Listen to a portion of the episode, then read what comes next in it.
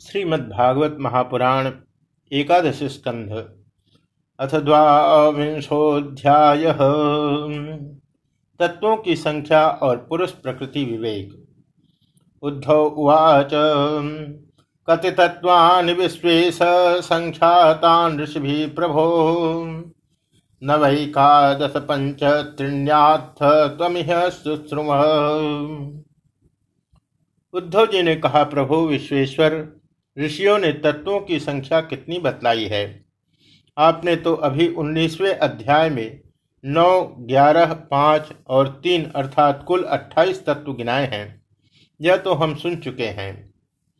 के प्राहुरपरे पंचविंशति सप्तके नवसठ के चुवार्येकादशा परे किंतु कुछ लोग छब्बीस तत्व बतलाते हैं।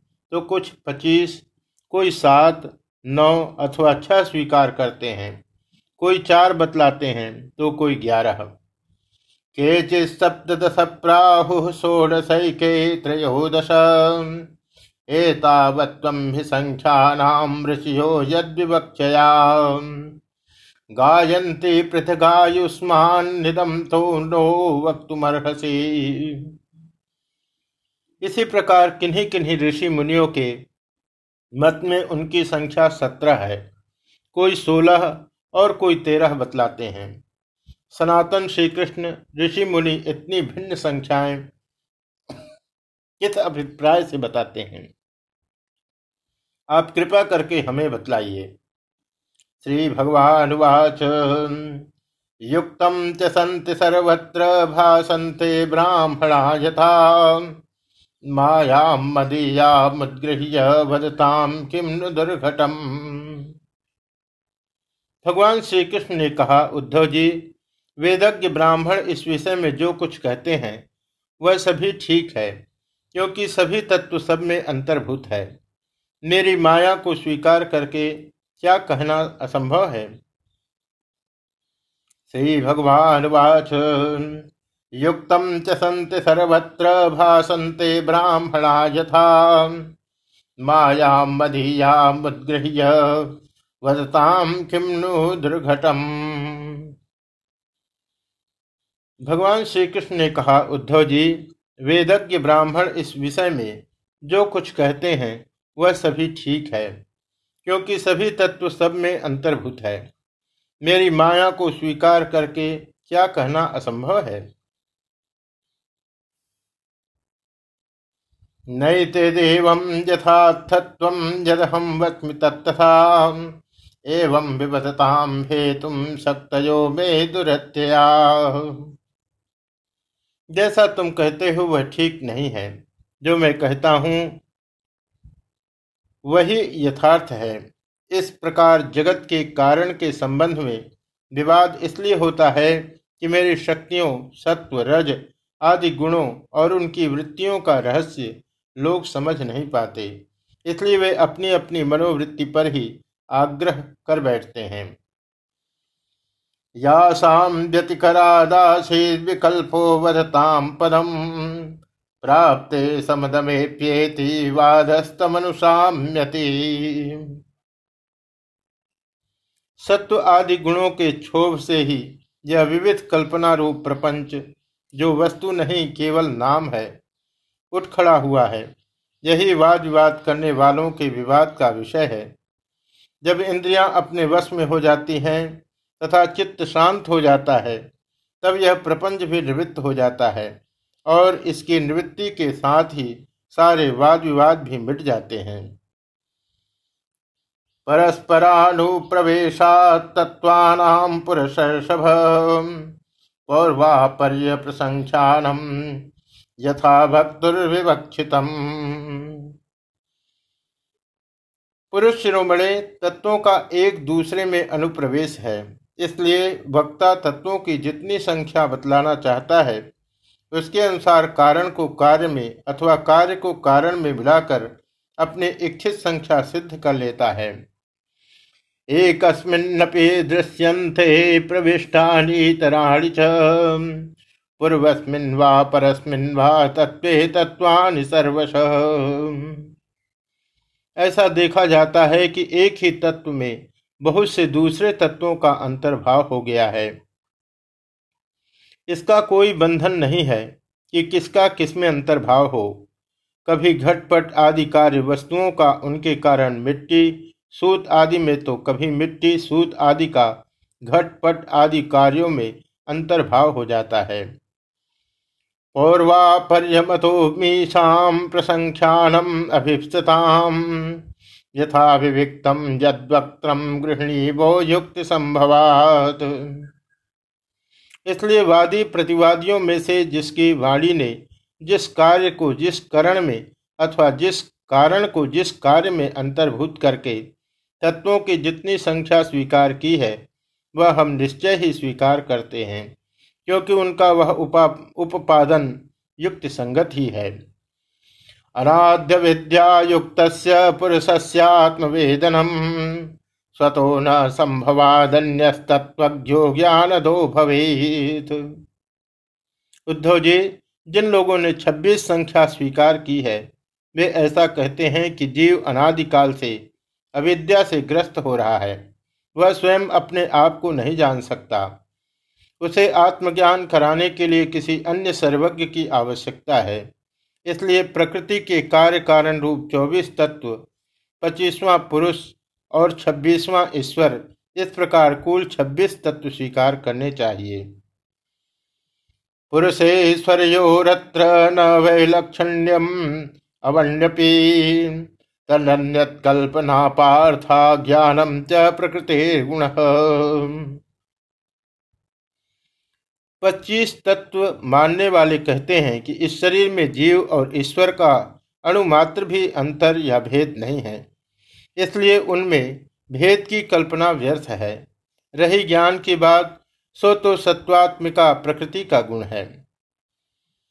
प्रकृति साम्यम वै प्रकृति नात्मनो गुणा सत्व रजस्तम स्थित्युत्पत्त्यंत हेतव तीनों गुणों की साम्यावस्था ही प्रकृति है।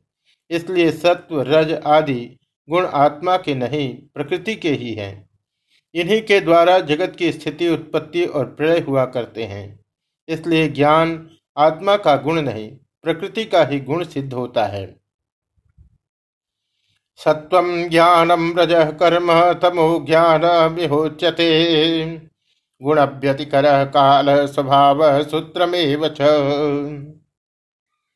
इस प्रसंग में सत्व तत्व गुण ही ज्ञान है। रजोगुण ही कर्म है और तमोगुण ही अज्ञान कहा गया है और गुणों में क्षोभ उत्पन्न करने वाला ईश्वर की काल है और सूत्र अर्थात महत्त्व ही स्वभाव है। इसलिए 25 और 26 तत्वों की दोनों ही संख्या युक्ति संगत है। पुरुष प्रकृतिर्व्यक्तम, अहंकारो नभो निल। ज्योतिरापचितिरिति तत्वानुक्ता नव। उद्धव जी, यदि तीनों गुणों को प्रकृति से अलग मान लिया जाए, जैसा कि उनकी उत्पत्ति और प्रलय को देखते हुए मानना चाहिए तो तत्वों की संख्या स्वयं ही अट्ठाईस हो जाती है। उन तीनों के अतिरिक्त पच्चीस ये हैं। पुरुष, प्रकृति, महत्त्व, अहंकार, आकाश, वायु, तेज, जल और पृथ्वी, ये नौ तत्व मैं पहले ही गिना चुका हूँ।